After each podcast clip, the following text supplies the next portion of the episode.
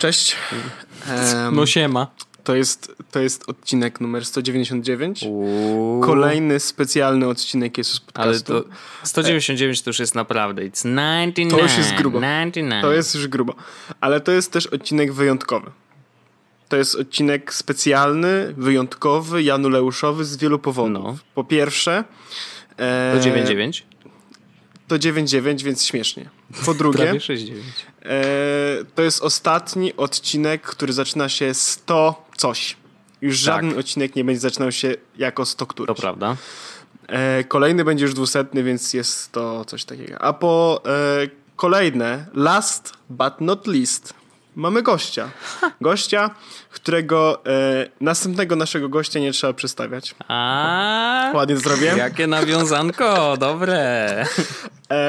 Gościa, który miał w podcaście pojawić się już dawno, ale jakoś to się stało, że się nie stało. Natomiast staje się dzisiaj, co mnie bardzo mocno cieszy. Ja będę miał... Jest taka rzecz, która mnie ciekawi, bo sam nie pamiętam. I naszym gościem jest... nie kto inny jak Michał Jastrzębski, witam serdecznie. Orwel69, taki nick w internecie, jak ktoś was kiedyś podrybał, to na pewno on. Ja mam w ogóle od razu pierwsze pytanie, to nie będzie wywiad, natomiast mam już pierwsze pytanie. Bonjour, parlez-vous français? Bonjour, excusez-moi, je ne parle pas français. Ale lipa. No, poczekaj, bo nie wiem co odpowiedział. Je suis vraiment désolé, mais je ne peux pas venir avec toi. O Boże święty. Baguette, Jacques Cousteau, Tour de France, Peugeot. Citroën de la technologie. O, technologii? To prawie jak... Czy ty opisujesz właśnie nasz podcast w tej chwili? Tak, dokładnie. Czy my będziemy musieli zrobić tak, żeby było w innym języku podcast? Się pojawi w innej kategorii językowej? Oczywiście, że tak. Ja to będę nawet spamował ludzi w biurze. Dobrze, Michał, ale parlez-vous français to już wiemy, że nie za bardzo, ale na pewno musisz... Ale się uczę. Dobrze, żebyś się przedstawił, w sensie, bo nasi słuchacze mogą nie wiedzieć w ogóle kim ty jesteś i co ty wyczyniasz i dlaczego mówimy po francusku. Wytłumaczmy to. Dobrze, to tak w ramach wstępu. Ja jestem Michał Jastrzębski. Dla ludzi, którzy przebywają w świecie World of Tanks, World of Warships, czyli świata wargamingu, mogę być znany jako Lumberjack. Oho, czyli to jest, chodzi ci o seksualizm jakiś, Lumberjack. Tak, I'm a Lumberjack and I'm a hookey. No. I co jeszcze? No i w sumie albo widnieje inaczej pod pseudonimem Orwell albo Drwal. Niektórzy mogą mnie kojarzyć z social media czwartków, gdzie miałem prezentację o branży porno w social media. Nice. Doskonale, mieliśmy odcinek specjalny o tym, nawet dwa o pornografii. Tak było. To jest wdzięczny temat. Ej, Michał, ja się zastanawiałem, ja zastanawiałem się nad tym, jak my się poznaliśmy. Teraz, jak my się poznaliśmy tak iryly, jak to się mówi, ja pamiętam. Ja też pamiętam. Bo to nie było w Polsce, co też jest zabawne. Nie, myśmy się poznali po raz pierwszy na żywo w Polsce. Ale potem Polsce? Tak. Tylko, że ja wtedy jeszcze byłem taki, raczkujący bardzo w social media. Jeszcze tak mały byłeś. Ale tak. ale tak my się poznaliśmy... O, to ciekawe. My się poznaliśmy personalnie wcześniej niż w Berlinie? Tak. Poznaliśmy się na pierwszym moim tweetupie w Poznaniu. Widzisz, kurde. To był mój pierwszy tweet-up, który współorganizowałem i tak dalej. Ja wtedy byłem, małym żuczkiem. Ej, to było w tej knajpie i niedaleko Starego Rynku? Tak, dokładnie. To było na takiej knajpie niedaleko Starego Rynku, gdzie... Niedaleko pubu tego irlandzkiego. Zgadza się, dokładnie. Okej, dobra, to pamiętam. No ale to było, to wtedy mało mnie kto kojarzył, a tak naprawdę to można powiedzieć, że tam, gdzie się zgadaliśmy, to był właśnie Berlin. No i jak to się stało, że wy się poznaliście w Berlinie w ogóle? No ja ciebie, Wojtku, wtedy też poznałem. Właśnie, Wojtek, bo to była historia taka, że my byliśmy na IFA w Berlinie i... po prostu, no my robiliśmy tak zwany live coverage i z tego co pamiętam, nie wiem czy ty zauważyłeś, że ja jestem, czy ja zauważyłem, że ty jesteś, ale w każdym razie zgadaliśmy się i stwierdziliśmy, to chodź my będziemy tutaj i się spotkamy. Okay. Tak, pamiętam, że spotkaliśmy się na tym bufie business to business Samsunga bodajże. Tak, bo my tam byliśmy, telefony ładowaliśmy, to było życie. Dotykaliśmy powerbanka portalu Verge bodajże. No, to były wspaniałe czasy. Tak. Ręce do dzisiaj nie umyte. No a tak to wcześniej wiem, że graliśmy w Tibię bardzo dużo, więc tak. Ja mam cały czas twoje przedmioty, bo chciałbym tutaj może się wreszcie rozliczycie, panowie. No, tak myślałem właśnie, że po to ten podcast. No dlaczego? Nie no, ja mam wszystkie, w sensie powiem w ogóle więcej, bo to jest zapewne historia, że ja jakoś tak 3 miesiące albo 4 miesiące temu stwierdziłem, że w ogóle wrócę do Tibii. I kupiłem, wyobraź sobie, jakieś 2 KK na 2 różnych serwerach, bo nie wiedziałem, gdzie będę chciał grać, więc po prostu mam 3 miliony tu i 3 miliony tutaj, żeby gdzieś grać. I mam też te wszystkie przymioty, ale zalogowałem się do Tibii 2 razy i już nie poszło. A pieniądz zniknął. Nawet, tak. Ale to chyba 12 zł wydałem, więc myślę, że ten... Chciałem nawet paca kupić, ale stwierdziłem, że kupię może za tydzień. Ja pamiętam przecież Tibię, jak ona... dopiero raczkowała, zanim te wszystkie serwery były tak podzielone, zanim był ten cały system PvP, PvE i tak dalej. Ja pamiętam, jak to było wszystko wolna amerykanka. Jeszcze grałeś jeszcze przed 7, czy już na 7 w pierwszej wersji? Przed 7, oczywiście. O kurde. Wow. No, ja grałem przed 7, jeszcze pamiętam, jak kto był najlepszy za moich czasów, była taka laska. Bubble. Na Antice miał pierwszy 100 level chyba, nie? No, ja pamiętam, że zawsze się trzymałem ze Szwedami i Niemcami. Ja z Portugal...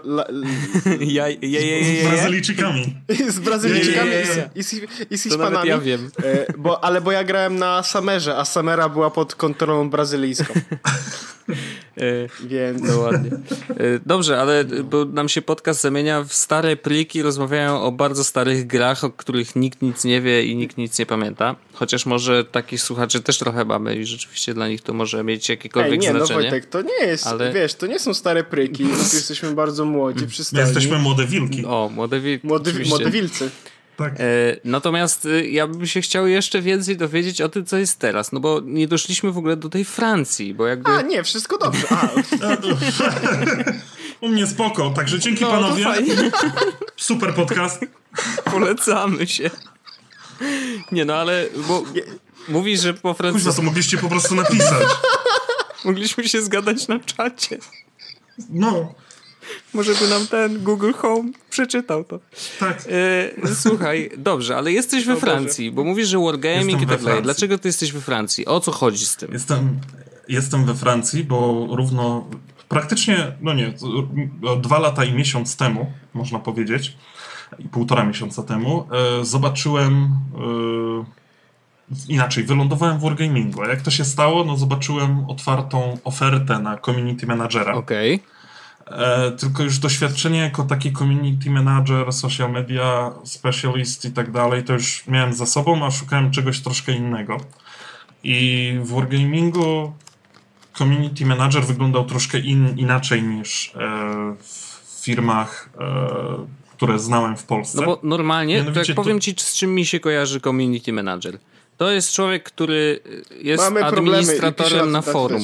Nie? Jakby ja to tak widzę, tak, że siedzi sobie na forum, czeka, co tam ludzie piszą, kasuje brzydkie słowa i przekazuje ewentualnie... Pyta na przykład, a kiedy w końcu zrobicie funkcję Y, to on pisze, niestety nie możemy rozmawiać o naszych planach na development. A te ważne błędy... Proszę sprawdzić listę czarnych zasilaczy. Tak.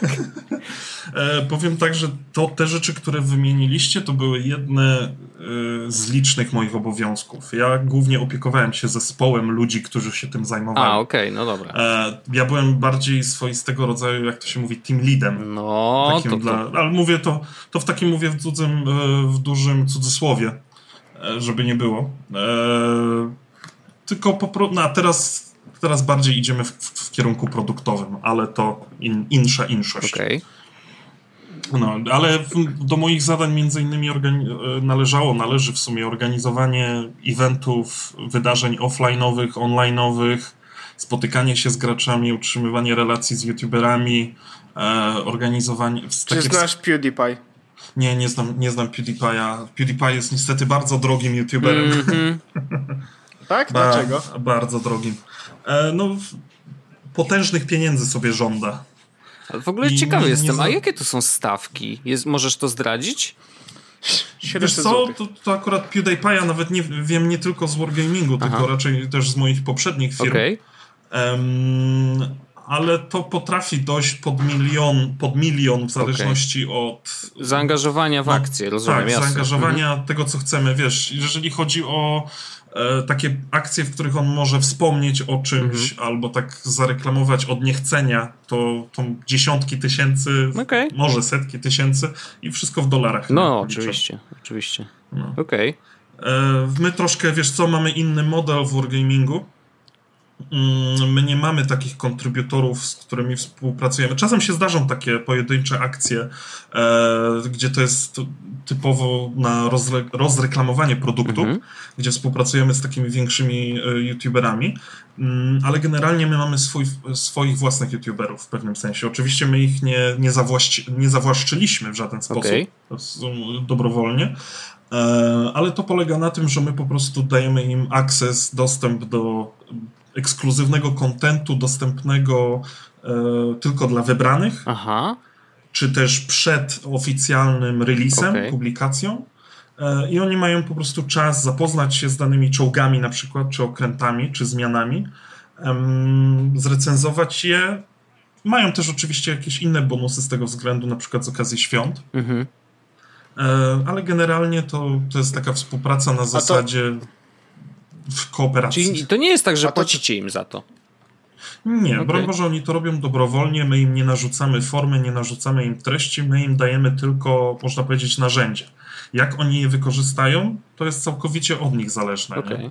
A jakie w ogóle teraz tak naprawdę gry, bo to też jest, można było od tego zacząć, jakie gry w tym momencie, bo jest World of Tanks i to jest na komputery, tak? World jest chyba też na PS4. Jest na obie konsole, jest na Xboxa 360 i jest jeszcze aplikacja mobilna World of Tanks Blitz.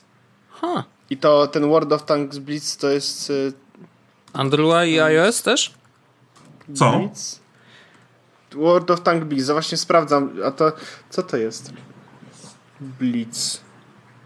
To jest właśnie nasza taka mobilna wersja gry, która też jest dostępna na Steamie, więc jak ktoś nie lubi zwykłego World of Tanks, to może jeszcze zagrać w tą uproszczoną wersję na Steamie.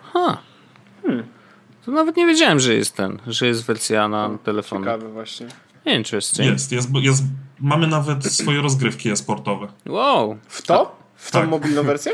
Tak, dokładnie. A ludzie streamują z telefonów? Tak, oczywiście. Nice. Streamują z telefonów regularnie, są kanały na YouTubie, które są olbrzymie, jeżeli weźmiesz pod uwagę to, że skupiają się na jednym temacie, jednej grze. Okej, no jasne. To są olbrzymie. Jest na to hype. Ale jazda. No to jest ciekawe, bo ja też widziałem bardzo dużo w ogóle aplikacji, starałem się zrobić taki krótki research w ogóle, ile jest aplikacji, które umożliwiają w ogóle streamowanie bezpośrednio z gry, wiesz, jakby i tego naprawdę już jest dużo. Ja myślałem, że tam, nie wiem, może jedna, może dwie. A jakie gry można streamować? Można streamować te właśnie World of Tanks Blitz? Właściwie możesz, wiesz, jeżeli wchodzisz w taki tryb, że nie chcesz korzystać z aplikacji, tylko na przykład przepuszczasz to przez kompa, no to możesz streamować cokolwiek, nie? No bo... Nie, no tak, ale czy mogę tak bezpośrednio z komórki? No to można. Na Androidzie na przykład są w ogóle... Samsung ma swój jakiś tam system, który zamknął chyba. Ja na przykład widziałem... Tak, Samsung zamknął. Ja widziałem, że Wargaming robi World of Tanks, bo to była gra w ogóle, o której słyszałem już wieki wieków. Nigdy nie zagrałem. Ja grałem na PS4 A World of Warships widziałem ostatnio u ciebie na Twitterze, Michał. Tak, to jest moja ulubiona gra z naszej stajni, mówiąc tak. Widziałem jakieś strzały, jak zaszczeliwał jakiś statek, dwa inne statki i stwierdziłem, no spoko. Profesjonalna recenzja. I klocuch taki trochę zamiast. No i tu się strzela. Tylko nie zamykajcie mi kanału. Tak sobie są tutaj okręty. Fajnie jest. O Boże. Klocuch, profesjonalne recenzje, kanonki. No, jest jeszcze World of Warplanes, widzę. Tak, co? Tak, samolotami się lata, okej. Okay. Tak, samolotami, zgadza się. No? Okay. Ej, to spoko. A nie myśleliście, żeby zrobić taki mashup wszystkiego w jednym? Czyli właściwie Battlefielda? Wiesz co, czasem się takie... Tylko bez wychodzenia? Tak. Z tych, tylko wiesz... Czasem się takie pomysły przewijają. Aha. I wydaje mi się, że jest szansa, że to w pewnym momencie naszej kariery nastąpi, tylko jeszcze nie wiadomo kiedy i w jakiej formie. Okej, bo mnie zastanawia w ogóle, czy nadal jest hype w ogóle na gry z Wargamingu, bo oczywiście World of Tanks jest chyba najstarsze z tych wszystkich, o których powiedziałeś, prawda? Mm. World of Tanks jest chyba też największe. Wiecie co, powiem tak. Odpowiem tak. Tak, World of Tanks jest zdecydowanie największe. Polskie community jest bodajże drugie albo trzecie akurat. Wow. Tak samo w Warshipach, tak samo na konsoli, tak samo w Blitzu. Polacy bardzo mocno kochają gry wargamingu. Także to są dość skomplikowane gry. Mm-hmm. Ja bym powiedział, to wiem, że teraz mówię troszkę przeciwko, to jest moja, wszystko zresztą co tu prezentuję, to jest moja prywatna opinia. Nasze gry nie są...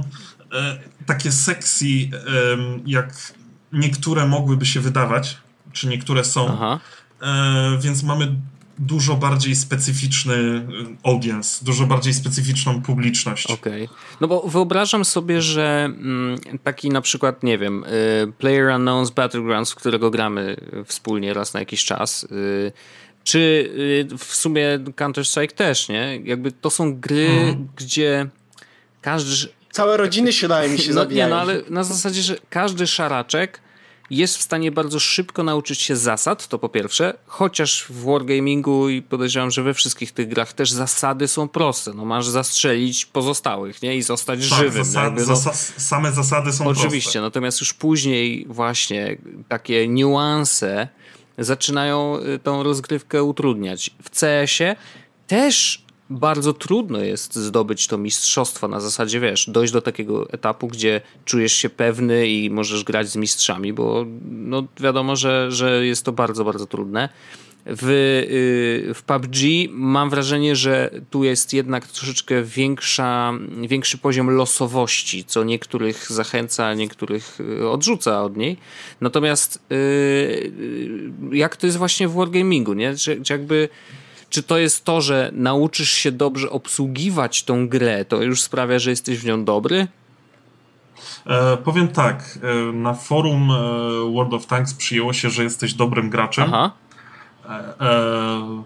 Jeżeli masz dobre win ratio i masz około 5000 bitew. Teraz sobie trzeba to pomnożyć. Jedna bitwa trwa około 15 minut. Średnia przeżywalność gracza to jest około 6-7 minut. Więc pomnożyć... Ja policzę. 6 minut razy 5000 bitw przez 24... Bo to są w minutach, tak? Tak, w minutach. 6 minut, czyli przez 60 mamy godziny przez 24... a właściwie zrobimy przez 8, no bo nie gramy całą dobę, tylko pełen etat. To są, Wojtek, 62,5 dnia każdego dnia po 8 godzin. I tylko, że to nie jest tak, że stajesz się dobry, tylko, że przestajesz być tak zwanym pomidorem.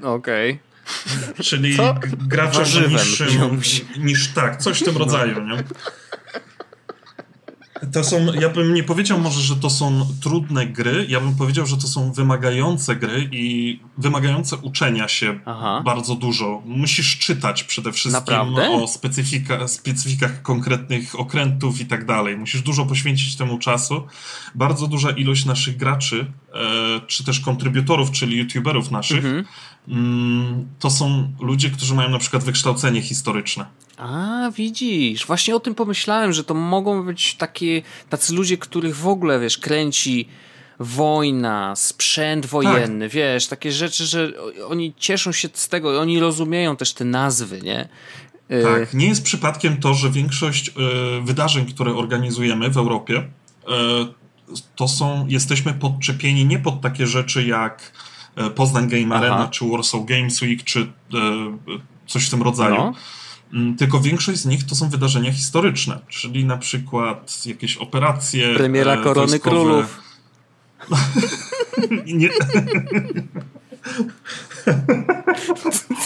To by był przełom. No, zdecydowanie. Ale wiesz, na przykład przy okazji Mieszko I to jeździł tym czołgiem. O, my na przykład uczestniczyliśmy w Nocy Muzeów z muzeum w Gdyni. Ekstra. I to mieliśmy rozstawiony przez północy trakat naszego, czyli tą ciężarówkę z komputerami, którą my mamy. Mieliśmy ją wystawioną przez północy, ludzie przychodzili, mogli sobie pograć po prostu. Ekstra. To już wszystko przy plaży, nie? To jedna z takich rzeczy. Dla nas to akurat nie jest historyczne, ale bardzo ważną imprezą, jeżeli nie najważniejszą w całym roku, to jest Gamescom. No tak, no ale to jest chyba naturalne dla wszystkich, którzy są autorami jakiejkolwiek gry, nie? No Gamescom to jest jednak zwieńczenie. To jest takie europejskie E3. No dokładnie, więc nie dziwię się, że tam jesteście. Z takich historycznych jeszcze.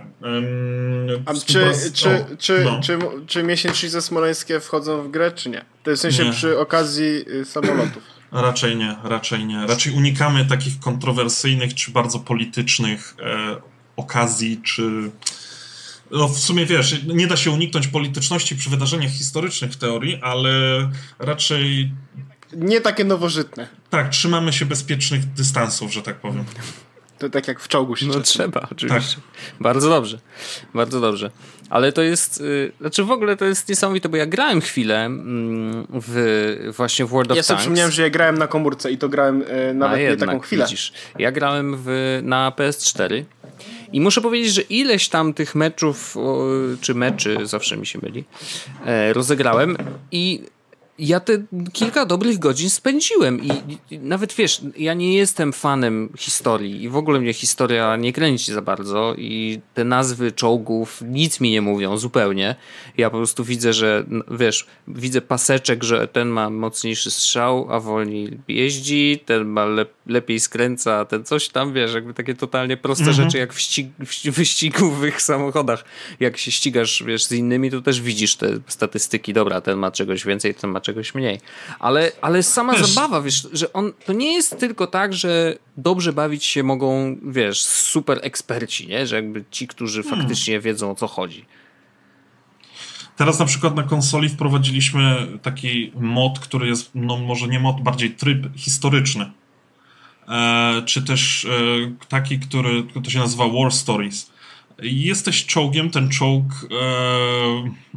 w pewnym sensie ma misję do wykonania, ale wszystko jest to w jakoś ładnie ubrane, w jakąś historię.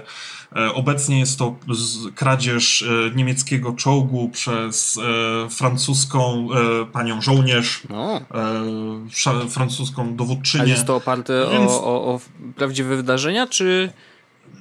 Nie zawsze. Okay. No jasne. Nie zawsze, do tego jest komiks. Niektóre z tych komiksów zostały narysowane przez, nie wiem czy kojarzycie takiego bohatera, który się nazywa Preacher. To też był bohater komiksów. To właśnie przez autora tejże postaci. Nice. A zaraz sprawdzę, bo ja chyba kojarzę temat.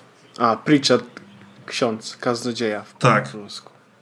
A to nawet ja chyba znam. To teraz mi się skojarzyło właśnie, że chyba znam tą kreskę, nie? Ekstra, znaczy to jest w ogóle, wiesz, dużo się dzieje. Przy okazji Gamescomu mieliśmy współpracę z zespołem Sabaton. Nice. Wypuściliśmy czołg, który był nazwany Primo Victoria, czyli to jest jedna z czołowych piosenek zespołu Sabaton i dodatkowo cała załoga tego czołgu, bo masz awatary widoczne, to byli członkowie zespołu. Nice. A w jednym czołgu jest jedna osoba? Nie no, musi być zespół. W różnych czołgach jest różna ilość osób. Ale to jest, jak grasz w multiplayer, nie? To ty jakby sterujesz jednym czołgiem i... Tak. A drugi gracz, z którym grasz, steruje drugim czołgiem, ale możecie być w drużynie jakby, ale nie jest tak, że obsadzasz na przykład jakieś konkretne miejsce w czołgu i ty strzelasz wiesz, lufą, jedny steruje, wiesz, a inny coś tam. Nie, tak na pewno nie, ale każdy czołg ma swoją funkcję w grze. Że tam może nie, możesz być, uwaga, tankiem. Dobre! Coś w tym rodzaju. Tutaj musi być Wojtek bite brawo z puszki. Koniecznie. Jak z Big Bang Theory. No, dokładnie. Nie no, przepraszam za ten żart, to się nie powtórzy. Nie, ale to jest w ogóle bardzo, bardzo ciekawy świat i mówię, ja go to trochę dotknąłem, bawiłem się całkiem nieźle, chociaż oczywiście wiele rzeczy sprawiło, że już teraz nie gram, szczególnie to, że po prostu PUBG przejął u mnie jakby całe granie, to jest po prostu tylko PUBG. Ale kurczę, no na przykład właśnie wydaje mi się, że... Dla mnie to jest fenomen, PUBG no, dla mnie to jest fenomen. Jest to fenomen, to jest... naprawdę. Była Arma, były mody do Army, było DayZ, tak, było H1Z1, było WarZ, które potem zostało zmienione na Infestination, bo film wyszedł. No. Przecież tych gier takich survivalowych było jeszcze coś tam Nostro, czy... Coś tam takiego, gdzie były te z portali jakieś potwory. I nagle PUBG się pojawił i zagarnął wszystko. To jest mega ciekawe. Swoją drogą, bo chyba chodzi o to, że... Znaczy po pierwsze, PlayerUnknown... przypomina DayZ. Nie no, ale Orzech, zacznijmy od tego, jest że... skończona rozgrywka. PlayerUnknown tworzył te wszystkie mody. Tak, DayZ nie było endgame'u. No. Pamiętajcie, że PlayerUnknown tworzył te wszystkie mody, więc jeżeli on stwierdził, dobra, idę teraz robić swoją własną grę, no to większość tych modów przestała być rozwijana. Oczywiście była rozwijana przez społeczność i tak dalej, ale to nigdy, jak nie ma takiego lidera, jakim był PlayerUnknown, no to wszystko zawsze tak się rozłazi, nie? Więc jak on powiedział, dobra, idę tam, no to wszyscy poszli za nim trochę, no, wiedząc jakie ma doświadczenie w robieniu w ogóle tych modów i doświadczenie w tym, jak tworzyć rozgrywkę, która jest spoko, no bo ludzie jednak w to grali, no to wydaje mi się, że to był główny powód, dla którego jednak przerzucili się na PUBG. No to nie wiem, wydaje mi się dość naturalne, nie? Oni wypuścili skończony produkt, a wszystkie te pozostałe gry, które wymieniłem wcześniej, to były, z tego co pamiętam, one są wciąż w alfie. No, z tym PUBG i skończonym produktem, tak, to wiesz, też... To oni tam pewnie też mają jakieś swoje coś za uszami. No dużo, wiesz, tak naprawdę mam wrażenie... Wersja 1.0 PUBG i nagle jest sytuacja taka, że jak jedziesz na przykład motorem i uderzysz w kamień, to są jakby trzy możliwe opcje. Pierwsza jest taka... Jak w życiu. Nic się nie wydarzy. No. Druga jest taka, wyskoczysz nagle w kosmos... Trzecia jest taka, wybuchniesz. Nie, jeszcze jest czwarta. Odbijesz się od tego kamienia jak od gumowej kulki i polecisz w drugą stronę. Zdarza się. Więc tu, nie, absolutnie, wiesz, błędów mam mnóstwo, ale wydaje mi się, że to jest w ogóle ciekawe i to jestem też ciekawy twojej opinii w ogóle, Michał, bo ty jednak masz do czynienia z zakończonym produktem, nie? Że jakby grą, która jest skończona, jest rozwijana od wielu, wielu lat, więc na pewno bardzo dużo się też zmieniło w niej, ale i dużo dziur zostało połatanych i tak dalej, więc te błędy jakieś tam były, to jest, wiesz, klasyk. Nie? Jestem też testerem. No to już więc... w ogóle, no to tym bardziej. Ale mam wrażenie, że właśnie PlayerUnknown i w ogóle Bluehole troszeczkę zaryzykowali, w takim sensie, że wypuścili wersję alfa bardzo, bardzo wcześnie. Na bardzo wczesnym etapie w ogóle tworzenia tej gry. Na początku w PUBG były tylko kwadraty. Nie, no może nazywała się Minecraft, nie? Ale chodzi o to, że oni wypuścili grę bardzo wcześnie, ludzie zaczęli w to grać i tam gdzieś testowali, cały czas wracali z feedbackiem i tak dalej. Ta grupa ludzi testujących była dość ograniczona, ale przyszedł taki moment, w którym oni powiedzieli, dobra, wypuszczamy to na Steama w wersji alfa. Wszyscy mają świadomość, że to jest wersja alfa. I jak to psychologicznie działa, nie? Że ja dzisiaj, grając w wersję 1.0, mam trochę poczucie, przez to, że grałem też w alfę bardzo długo i wiedziałem, jakich błędów się spodziewać, ale nawet nie to, że wiedziałem, jakich błędów się spodziewać, tylko po prostu wiedziałem, że dobra, coś się może w każdej chwili wydarzyć, nie? I coś mnie może zawsze zaskoczyć. I ludzie się do tego, mam wrażenie, przyzwyczaili i dzisiaj w sumie nie ma... Nie wiem, może ja tego nie widzę albo nie chcę tego widzieć, ale ludzie raczej nie narzekają na to, że tam jest dużo błędów, bo większość z tych błędów A, albo widzieli już wcześniej, B, mają właśnie to przyzwyczajenie, że no właściwie to jest taka gra niedokończona, wiecie, 1.0 niby, ale nie ma tego takiego hejtu, że jak można było wypuścić grę, która nie jest, wiesz, nie jest skończona i ma tak dużo różnych bugów, nie? Właśnie wydaje mi się, że to, że wypuścili to wcześniej, zadziałało psychologicznie jakby na całą grupę. Już pomijając jakby to, czy dużo ludzi gra, czy nie, bo to jest oczywiście już inny kosmos zupełnie, ale właśnie mam wrażenie, tak zastanawiam się, czy rzeczywiście taki mechanizm może działać, nie? Z mojej perspektywy, przynajmniej tak mi się wydaje, to zadziałały te kilka rzeczy, czyli te gry, które wcześniej wyszły, po nich nikt nie miał high expectations. Okej. To raz. Dwa, to jest bardzo świeże studio, więc znowu nikt nie miał high expectations. Takich wysokich wymagań, może wysokich wysokie oczekiwania możesz mieć wobec CD Projekt. No tak. Ubisoftu i tak dalej, bo to są ludzie... Ale nie Electronic Arts. Ale wiesz, no, takie malutkie studio, które wiesz, bo to jest Brendan Green odpowiedzialny, nie?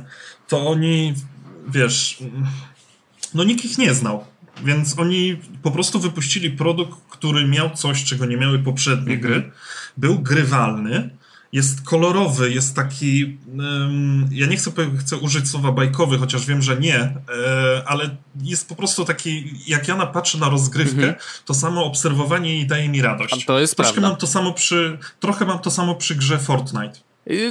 Tutaj, znaczy tak, absolutnie zgadzam się z tobą. Z Fortnite'em ja mam inny problem, bo jego się dobrze ogląda, ale gorzej się w niego gra.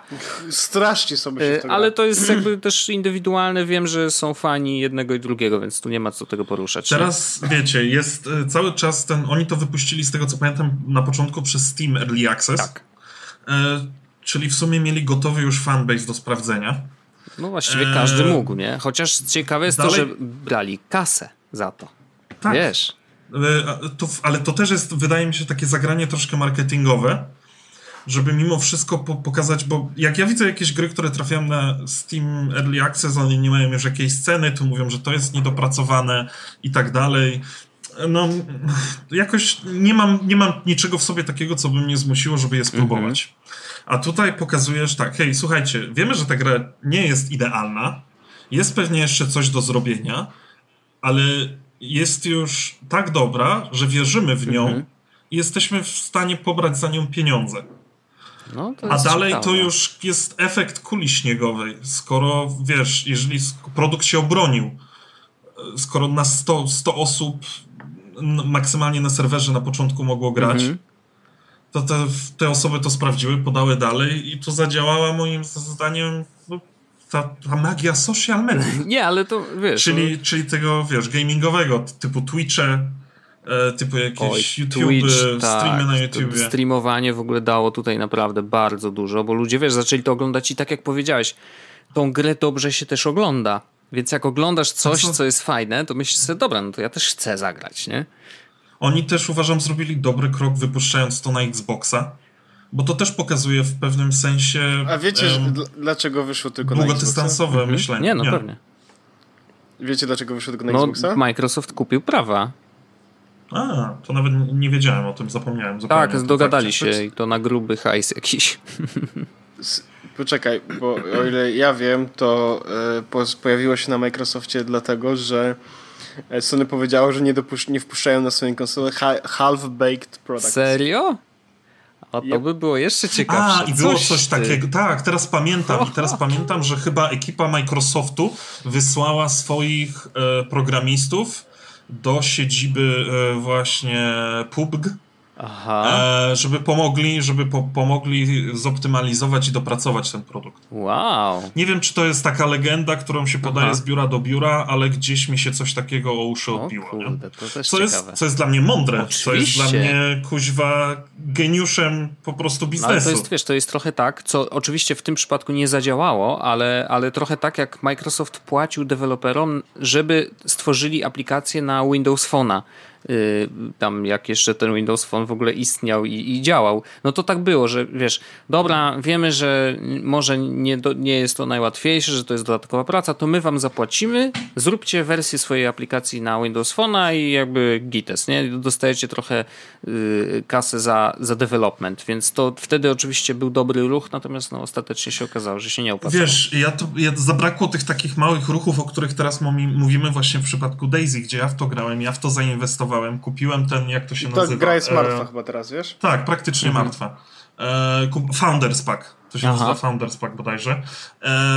I naprawdę pokładałem w tym nadziei. Oglądałem też streamy. Przecież na Twitchu to, co się działo właśnie na streamach z DayZ, gdzie ludzie budowali całe wioski albo na przykład złapali jakiegoś gościa, zakuli go w kajdanki, nałożyli mu worek na głowę, karmili go kupą i ukradli z niego krew. What?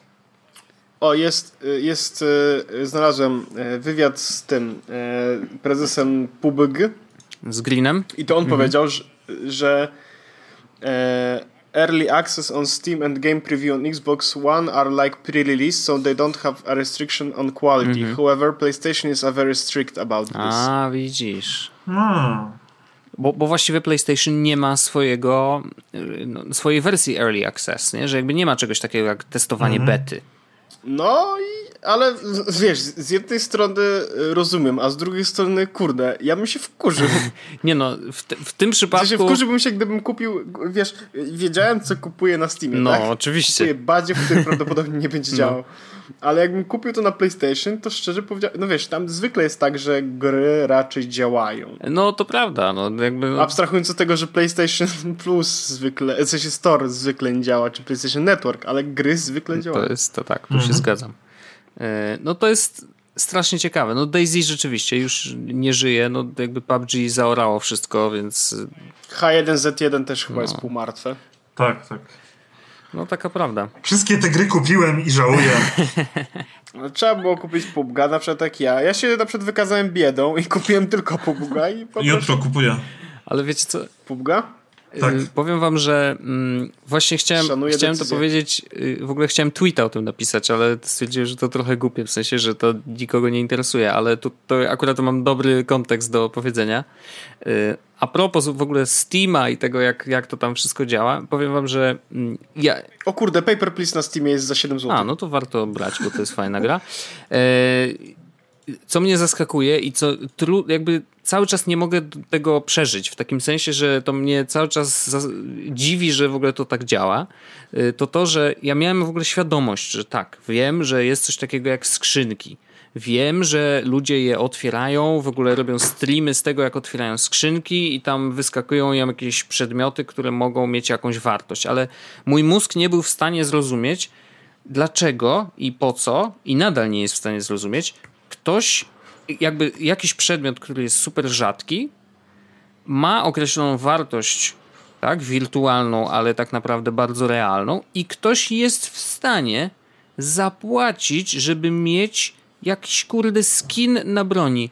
Dla mnie to jest totalny absurd. Sam płaciłem. No, okej, nie? Jakby spoko. Ja rozumiem, wiesz, takie kwoty typu, nie wiem, dobra, dam 10-20 zł, żeby mieć coś spoko, ja takich aż grubych tych kwot nie dawałem. Ja dawałem tak po 30 centów. No to wiesz, to jakby jestem w stanie zrozumieć, bo nie wiem, no chcę, żeby było ładnie. Dobra, okej, ale ja mówię o takich kwotach, wiesz, kilka tysięcy dolarów, nie?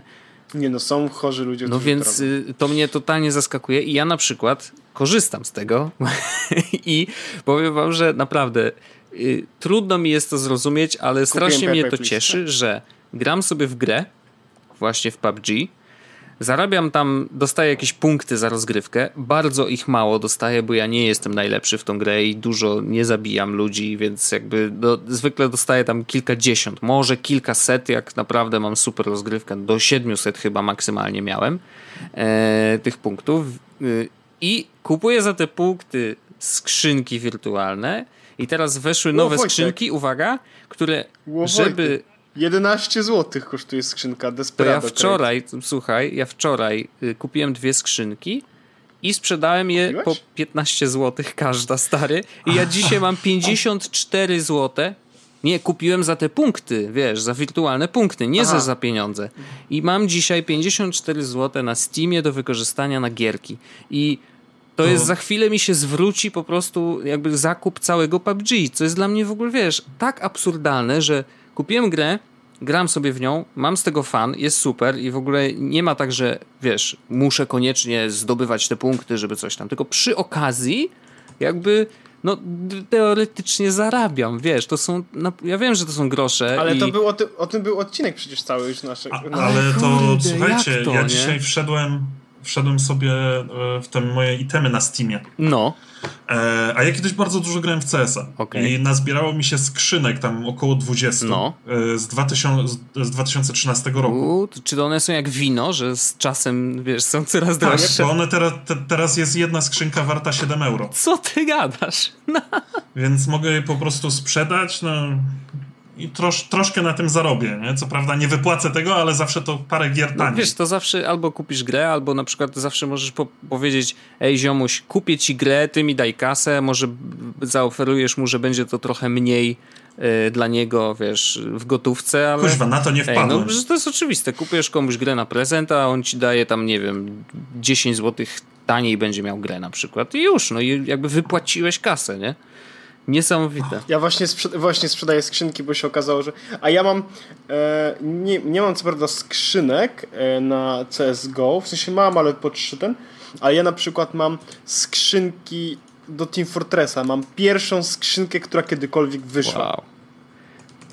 No i co? I tak leży, tak? I czeka. Leży. Mam też w ogóle przedmioty, które są oznaczone jako klasyki. Mm-hmm. Bo w Team Fortressa okazuje się, że przegrałem najwięcej godzin swojego życia. Nice. No nieźle. Ale znaczy wracając, to jest właśnie protip dla naszych słuchaczy. Jeżeli gracie w jakąś grę na Steamie na przykład i ta gra obsługuje w ogóle przedmioty wirtualne, jakieś skiny czy właśnie skrzynki, które można otwierać, rzućcie okiem na ryneczek Steama, czy przypadkiem tych przedmiotów nie macie dużo, bo może się okazać, że część z nich jest naprawdę wartościowych, wiesz, to naprawdę. Znaczy, niektórzy oczywiście, w ogóle nie mają tak. na to, nie wiedzą w ogóle o istnieniu czegoś takiego, a okazuje się, że normalnie wystawiacie ten przedmiot na aukcję, wystarczy puścić jakąś taką lekko niższą cenę niż rynkowa i to się sprzedaje po prostu jak na pniu, więc... W ogóle... Dla mnie jest też fenomenem to, że niektóre gry wcale nie muszą być ładne. Aha.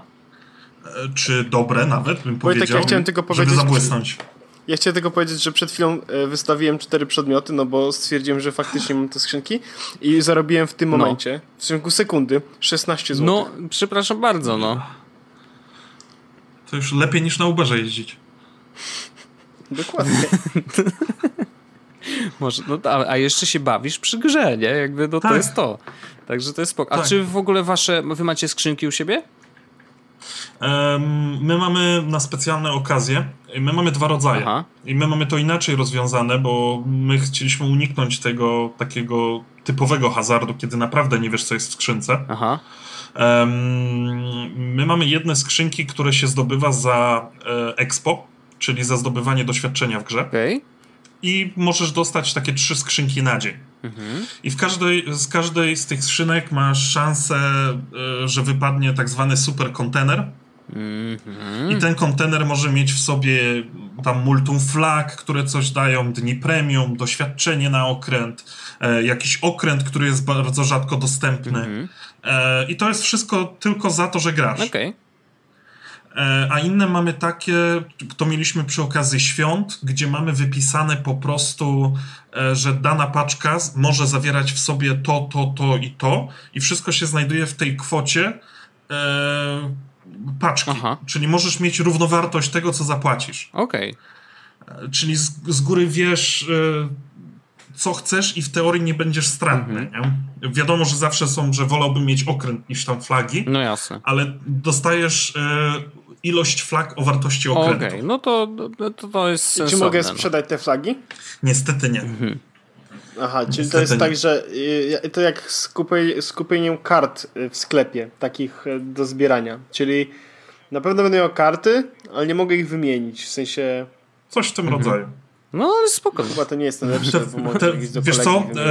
Te flagi akurat one są dość wartościowe w naszej grze, ponieważ one założone na okręt Potrafią dodać na przykład, że wykrywalność tego okrętu na morzu jest niższa, że krócej się pożar tli na okręcie, że szybsze naprawianie, coś w tym rodzaju. Okej, no to jest ten.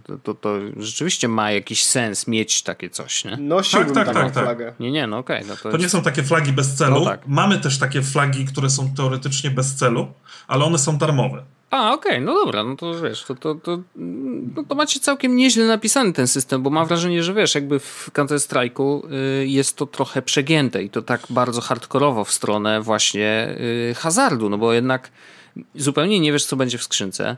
Losuje się z palety po prostu miliona prawdopodobnie możliwości różnych i wiesz, no samo to, jak bardzo różna wartość jest tych skrzynek. Wiesz, kupujesz za ileś tam, zwykle dostajesz syf, więc dużo tracisz, ale jest ta mikro szansa na to, że wiesz, że znajdziesz po prostu coś super drogiego, nie? Bo to jest tak, że w CS-ie też są skrzynki. Tak, jak musisz dokupić klucz, nie? Tak, no ja właśnie, jeszcze jest kupowanie klucza, to w PUBG teraz też tak jest, bo oni zmienili system skrzynkowy w ostatnim update'cie. Wiesz, każda firma chce zarabiać, nie? No, nie? Ale klucze kosztują bardzo dużo. W PUBG chyba 13 zł. Ile można na hype lecieć, nie? No nie, no ale prawda jest taka, że po pierwsze PUBG już swoje zarobiło, w sensie sprzedali jednak tych kopii bardzo dużo. Na Xboxie słyszałem, ostatnia cyferka jaką słyszałem to też 3 miliony graczy, więc, a z kolei na Steamie 3 miliony przekroczyli jednoczesnych grających, więc jakby samych kopii gry sprzedało się dużo. Z drugiej strony oczywiście mamy kwestię serwerów, utrzymania tego wszystkiego. Do tego jeszcze dokładamy ostatni fail Intela, gdzie jakby wszystkie rozwiązania chmurowe prawdopodobnie będą droższe o ileś procent, bo muszą być jeszcze mocniejsze, żeby obrobić ten sam ruch, który obrabiały wcześniej bez problemu. Więc jakby składa się, tak? A że serwery kosztują? No oczywiście, że tak. No to wiesz, a jeszcze gra, która musi obsłużyć 100 graczy jednocześnie na jednej mapie. No, to mocy... Słyszeliście o nowym fenomenie? No, nie wiem, jakim. Kojarzycie coś takiego jak VR chat? Tak. Show me the way. To ja chyba jestem... Show me the way. Tak, to... Czy to jest Xiaomi jakieś? Nie, żebyśmy, to musimy ci wytłumaczyć, Orzeszku, ponieważ tak, żebyś wiedział. VR chat. Czy jest coś, czego ja nie wiem? Czy to jest yes, no? Tak na to wygląda. Robimy yes, no z reply'ą. Orzeszku, więc tak. Gdybyś oglądał PewDiePie'a na bieżąco, to byś wiedział wszystko, ale że nie oglądasz, to ja ci to wszystko wytłumaczę. Otóż jest taka gra, znaczy właściwie trudno to nazwać grą, szczerze mówiąc, bo to jest taki trochę jak Second Life. Second Life, ale przez VR. Dokładnie tak. Zakładasz te VR-owe okulary, możesz przybrać dowolną postać i te jakby zmianę postaci możesz wykonać w jakiejś tam konkretnej lokacji, nie? Więc to jest tak, że na przykład przenosisz się sam do świata na przykład Uganda, nie? I to nie jest żart, to jest tak faktycznie, bo w Ugandzie właśnie to jakby jest świat Uganda, to jest taka wyspa, idziesz sobie, chodzisz tam i znajdujesz skrzynkę, w której możesz się zmienić w takiego czerwonego Knuckles, nie? Taki nie wygląda najlepiej ten Knuckles, wygląda troszkę jakby był taki lekko upośledzony. Narysowany przez fanów, więc jakby wiesz, możesz sobie wyobrazić, że nie wygląda tak jak prawdziwy Knuckles. I co ciekawe, wokół tego narosła w ogóle taka historia, że oni razem ze sobą, wszyscy, którzy używają tego skina, wiesz, tej właśnie postaci, oni udają, że są właśnie z Ugandy i korzystają z takiego mema, który się pojawił właściwie na Vine lata temu. Mem polegał na tym, że jakaś kobitka uciekała przed kimś i koleś, nagle kamera na niego i on mówi: why are you running? I koniec. Jakby nic więcej się nie dzieje na tym Vine. I to jest jakby śmieszne samo w sobie. I oni teraz jakby tworzą taką grupę, która wszystkich zaczepia w grze i pyta: can you show me the way? Show me the way. I mają kilka różnych śmiesznych swoich powiedzonek i trzeba w to wejść, żeby to zrozumieć dobrze, natomiast mem jest w tej chwili dość ciepły. że tak powiem. Więc żeby być na bieżąco, to warto się dowiedzieć, co ale chodzi. Ale właśnie to mnie fascynuje w tym, że to nie jest, to nie wygląda ładnie. VR tam się nic nie robi konkretnego. Nie. No a co, przynajmniej... A właśnie, jaki jest cel tej wchodzisz gry? I gadasz z ludźmi. Tak. Naprawdę, to jest tylko to. Pamiętasz salę samobójców? No. To jest coś takiego, tylko wyobraź sobie reżyserii 4chanu. Aha, czyli nie zabijam się, tylko robię Unhero. No generalnie tak. No i zmieniasz sobie postaci i cały czas gadasz z ludźmi. Podchodzisz do nich, słyszysz jakby wszystkich, którzy w tej lokacji są, się znajdują. Jak ktoś jest blisko, to słyszysz go bardziej. I generalnie naprawdę to polega na tym, że ludzie sobie tam łażą i gadają ze sobą i gadają różne głupotki, ale rzeczywiście Michał bardzo dobrze to wytłumaczył. To jest taki Second Life, tylko że jakby graczami w większości są użytkownicy 4chana. Także możesz sobie wyobrazić, jak bardzo to jest skrzywione miejsce, nie? Szumi doły. Ale to akurat jest zabawne, bo to jest jakby... Co ciekawe, w ogóle twórca tego Vine'a okazuje się, że zna ten mem i bardzo go aprobuje, jakby jego to bardzo śmieszy, bo na Twitterze cały czas retweetuje te wszystkie, wiesz, teraz Uganda Knuckles, w ogóle memy, które się pojawiły. Jest to bardzo zabawne, więc to jest na szczęście, przynajmniej mam takie wrażenie, że jednak jest to memiks, który nikogo raczej nie krzywdzi. No. Tak, więc... też mam taką nadzieję, no. Nikt raczej się, mam nadzieję, nie szuka tu ukrytych podtekstów czy coś w tym rodzaju. No nie, bo to po prostu chodzi wam o mszyńskie podteksty, co? Czy ja dobrze tak, bo wszyscy, którzy mówią tam właśnie i są tą postacią, no to starają się mówić z tym takim charakterystycznym afrykańskim akcentem, co jakby rozumiem. Wiesz, no dla 13-letnich białych chłopców wychodzi im to średnio, więc to ani nie jest śmieszne. Klocuch nie wiem, czy próbował, ale... Ale był też chyba w Battlefieldzie albo w Call of Duty, albo nie pamiętam, w którejś z tych takich multiplayerowych na konsolę głównie. Był taki gościu, który udawał, że jest właśnie afrykańskim czarnoksiężnikiem. Oh, wow. A to ja mam takich dużo na mailu, jakby co. I jakoś tam zdobywał dane na temat graczy. O. I jak gracze byli niemili dla niego, to on jakby udawał, że przepowiada przyszłość. Co ty gadasz? Coś w tym rodzaju. Tak. I ci gracze byli tak spanikowani. I potem chyba ten sam człowiek udawał, że jest chyba z afrykańskiej mafii, czy coś w tym rodzaju. I też tak robił, że podawał adres, potrafił to jakoś zdobyć, gdzie ktoś do szkoły chodzi. I w ogóle był naprawdę skubany, taki miał research, że to się nie dzieje. O kurde. I gracze go ale robił to tylko i wyłącznie graczom, którzy byli dla niego niemili w jakiś sposób. Więc gracze go momentalnie przepraszali, prosili o wybaczenie i tak dalej. No, ale ciekawy jest komizm totalny. Tak, ale wiesz co, ciekawy jestem, bo... I prosili, przeproszę o adres, gdzie mam wysłać te $500, żebym mógł dostać tak. Twój milion. Wiesz co, ale to jest w ogóle ciekawe, bo oczywiście mamy świadomość wszyscy i ty pewnie, Michał, też masz świadomość, chociaż zastanawiam się, czy u ciebie jakby w tym community też zdarza się takie toksyczne, czy te toksyczne zachowania są.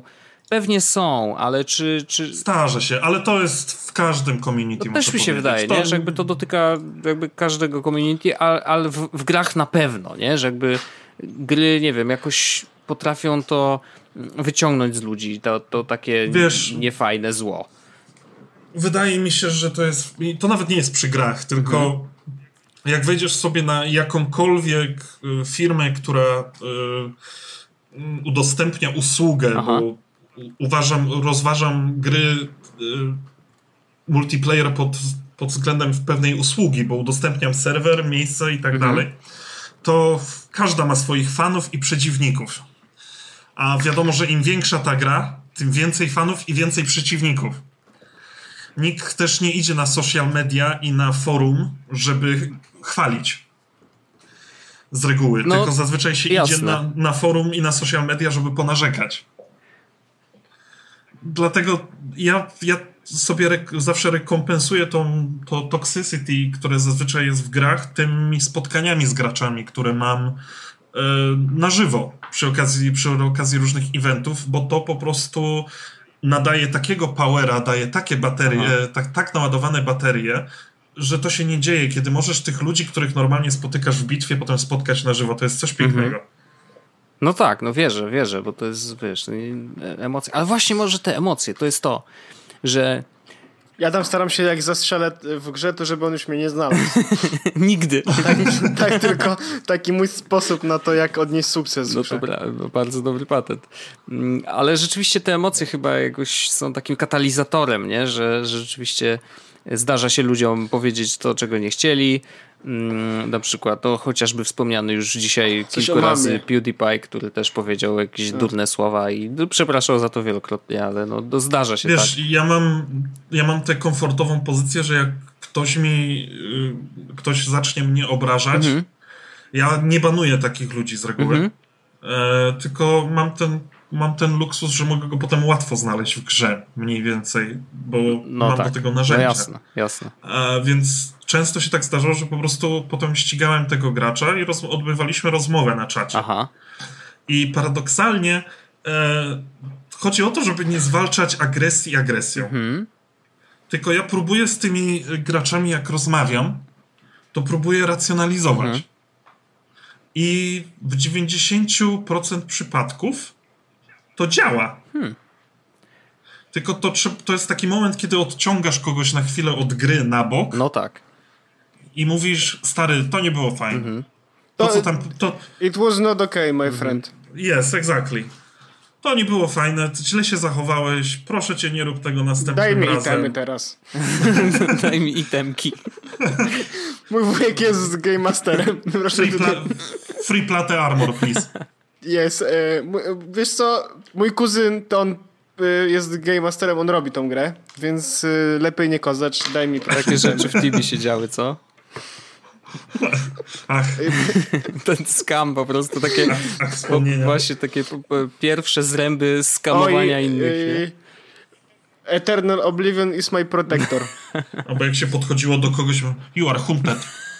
No, totalnie. A on cię pytał, no, you are hunted, the highest level in game is my protector. You're dead. No, tak ci pisałem. No, tak. You're dead. A potem się ścigali, kuźwa. Oi, tak. Ale Brazylijczycy. Znaczy, podoba mi się to, co Michał powiedziałeś, że jednak warto rozmawiać, tylko że to jest problem, że nie zawsze jest na to okazja, nie? Że jakby nie ma jak. Ty masz narzędzia, więc tobie jest łatwiej, ale rzeczywiście my nie mamy później jak. Bo to... A ty masz, Michał, na przykład w grze, jak się logujesz, to masz na przykład taką pelerynkę na postaci i masz napisane z przodu GM? Ja mam klan wargamingowy. Ja jestem w klanie wargamingu, więc jak tylko wchodzisz do bitwy, to widzisz mój tag klanowy. Zresztą mój nick to jest WG_podkreślnik, to się chyba tak nazywa, podkreślnik Lumberjack. Jak Lumberjack po prostu, okej. WG_Lumberjack. Znajdą cię. A czy każdy może sobie zrobić nicka WG? Nie. Znaczy każdy może, ale kwestia tego, jak długo to konto pożyje z tym nickiem. Znaczy, konta nie usuniemy ani nie zbanujemy, tylko po prostu wyślemy prośbę o zmianę niku, nie? Aha, bo one są zarezerwowane po prostu dla klanowców, tak? Tak, żeby wiesz, nie, sam ten WG, niki zaczynające się od WG, czy po prostu tak wyraźnie wyeksponowanym tym WG, no to staramy, żeby nie gracze nie padali ofiarą trollingu, nie? Jasne, rozumiem, pewnie. Mam nick WG, item please, now. 41 osób masz w klanie. No, troszkę nas jest. Orzech się bawi teraz tego African Rebel. Czekaj, bo to jest WG myślnik EU. A, okej, no to spoko. To jeżeli chcecie zagrać z Michałem, no to wbijajcie i... Zapraszam, bardzo serdecznie zapraszam. Ekstra. W ogóle strasznie szybko nam zleciało, muszę powiedzieć. Tak, jestem pod wrażeniem. Już... Przy dobrej zabawie czas tak szybko leci. No, w dobrym towarzystwie, ale tak. Ale bo wiem, bo Michał przed nagraniem mówi, a czy wyślecie mi tematy? A teraz się sam z tego śmieję, już rozumiem dlaczego. No, ale bo ja lubię takie. Tak, jest fajnie, pogadaliśmy w luźnej atmosferze. Ja bym kiedyś pograł w tego World of Tanks, tylko że tutaj trzeba by chyba... No możemy się za 62 dni mówić, bo muszę cały etat najpierw zrobić. No. Spoko. Nie, ale... Polecam filmy na YouTubie, bardzo to pomaga. Okej. Ale Michał, mówiłeś, że PUBG będziesz kupował jutro. Tak jest. To jak wtedy możesz dołączyć do nas, bo my gramy w PUBG. I mamy dość dużą ekipę. Mamy Discord specjalny pod to, i gramy w PUBG. Generalnie trochę lamimy. No, wiesz jak to jest. Ale, nie? Ale tam... dobrze jest zagrać na początku z kimś, żeby ci powiedział co i jak. Bo to jest po prostu, masz łatwiejszy start. Kryjówki są ważne i gdzie lepiej spadać, bo można generalnie nauczyć się spadając w takie miejsca, w których umierasz w 3 sekundy. Jakby to jest the hard way. A można, wiesz, spaść, zdebrać ekwipunek, zobaczyć chociaż jak się strzela z jakiejś broni i umrzeć 10 sekund. Dokładnie. Ale gra jest warta, myślę, tego hype'u. Jestem bardzo ciekaw, bo tyle słyszę o niej, że naprawdę myślę, że to będzie wartościowa rozgrywka. Tylko Erangel. Spokojnie, on jeszcze nie wie. On jeszcze nie wie. Jeszcze nie wiem. Friendship ended with Miramar. No, Erangel is my best friend. No dobrze, panowie, bardzo dziękuję, bo to trzeba to w końcu skończyć. Przepraszam bardzo, ja wiem, że tak możemy długo, ale czas się mija. Mija się czas z naszym zaplanowaniem czasu. A my tak łatwo, pani... Co nie, poczekaj, trzeba wyjść ze sceny niepokonanym. Tak, zdecydowanie. Orzeszku, Michale, bardzo wam serdecznie dziękuję i to był 199 odcinek Jest z podcastu. Bardzo luźny, bardzo o gierkach, ale mam nadzieję, że wy słuchacze się dobrze bawili. Michał się zapisał w historii teraz, no bo ostatni odcinek... Sto któryś jest z Michałem. Myślę, że to ja się czuję mega wyróżniony. Ja jak zobaczyłem zaproszenie od was, to po prostu coś mi w klatce pierściowej tak się rozrosło. Po prostu mam kilka możliwości, co to może być. Tak, zostanę z papierosem na klacie. Rozrosło się. Powiedzcie mi, ja wiem, że to jest głupie i zazwyczaj ja tak za bardzo tego nie robię, ale czy ja mogę jedną osobę pozdrowić? Oczywiście, że tak. Naturalnie. To ja chciałem pozdrowić głównie, w sumie dwie, pozdrowię 3. Jedziesz, to jest twój czas. Nie, dobrze. Pozdrawiam tatę, który powiedział, że jak tylko ten podcast będzie online, to żeby mu wysłać link. Wow, pozdrawiamy. Pozdrawiam mamę przy akompaniamencie taty i pozdrawiam moją dziewczynę, także to by było na tyle. Super. Wszystkie te 3 osoby pozdrawiamy serdecznie. Tak, bardzo ukłony serdecznie dla rodziców. Michał się całusy udał, dla dziewczyny, ale od nas w policzki, a od Michała w co innego. No bo my jesteśmy, Michał, dżentelmenami, my całujemy się tylko w policzki. Jak my z Wojtkiem się widzimy, to też się całujemy tylko w policzki. Oczywiście. Wiadomo, to mi obiecajcie coś, że mnie zaprosicie na 299. Dobra. Może zapisz to. 299 będzie za niecałe 2 lata. Około chyba października 2021. To może się do tego francuskiego nauczę. O, no to może być challenge. A ja angielskiego. Dla nas będzie to challenge, żeby pamiętać o tym, a dla ciebie będzie challenge, żeby przywitać się z widzami po francusku. Ale Michał, jak będziesz... Właśnie, bo ty jesteś w Polsce. Bo ja wiem, że ty jesteś w Polsce raz na jakiś czas, bo mamy się na Facebooku i widzę, że jakby przyjeżdżasz gdzieś w rodzinne strony i tak dalej. Natomiast ty jesteś w Polsce, kiedy są właśnie takie eventy, na przykład wargamingowe. Tak. I nie tylko. A jak na przykład one są, te eventy takie wargamingowe, to one są na przykład, że trzeba pieniądze wpłacać, czy można przyjść? Nie, zazwyczaj wystarczy przyjść. Zależy też od eventu, bo jeżeli masz cały event biletowany, to my już na to wpływu nie mamy, nie? No dobrze, no to w takiej sytuacji powiem tak, jak będzie taki event w Warszawie, to ja myślę, że chętnie... Zobaczę twój czołg. Moją lufę. Pozdrawiamy dziewczyny Michała. Twój okręt. No. Dobrze. Kończmy to, panowie. Bo to idzie w złą stronę, mam wrażenie. Znaczy w taką bardzo dobrą, dobrze, ale może być, wiecie, No cóż, w takiej opcji kończymy odcinek 199, to był 190, ostatni 100 któryś odcinek jest z podcastu. Słyszymy się już za tydzień w odcinku numer 200. No i co? Właściwie to... Ty, mamy jakieś niespodzianki w ogóle na ten 200 czy nie? Na 200? Nie wiem, mamy coś wymyślimy chyba, co? Będą, to możemy zrobić taką zapowiedź odcinka 120. Aha, proszę. Ja zrobię taką krótką. Jaki klient mailowy najlepszy? Oho. Szyfrowanie czy nie, czyli OpenPGP w praktyce. Google Home a prywatność. Oho. I będzie jeszcze o jak zarobić 1 000 000 złotych w 10 dni nie wychodząc z domu. Ja będę rantował na InPost, bo dzisiaj tego nie zrobiłem. Także będzie gruba. Shit just hit the fan. Oh yeah. Dziękuję bardzo, panowie. Czyli kupa właśnie uderzyła w fana. Tak.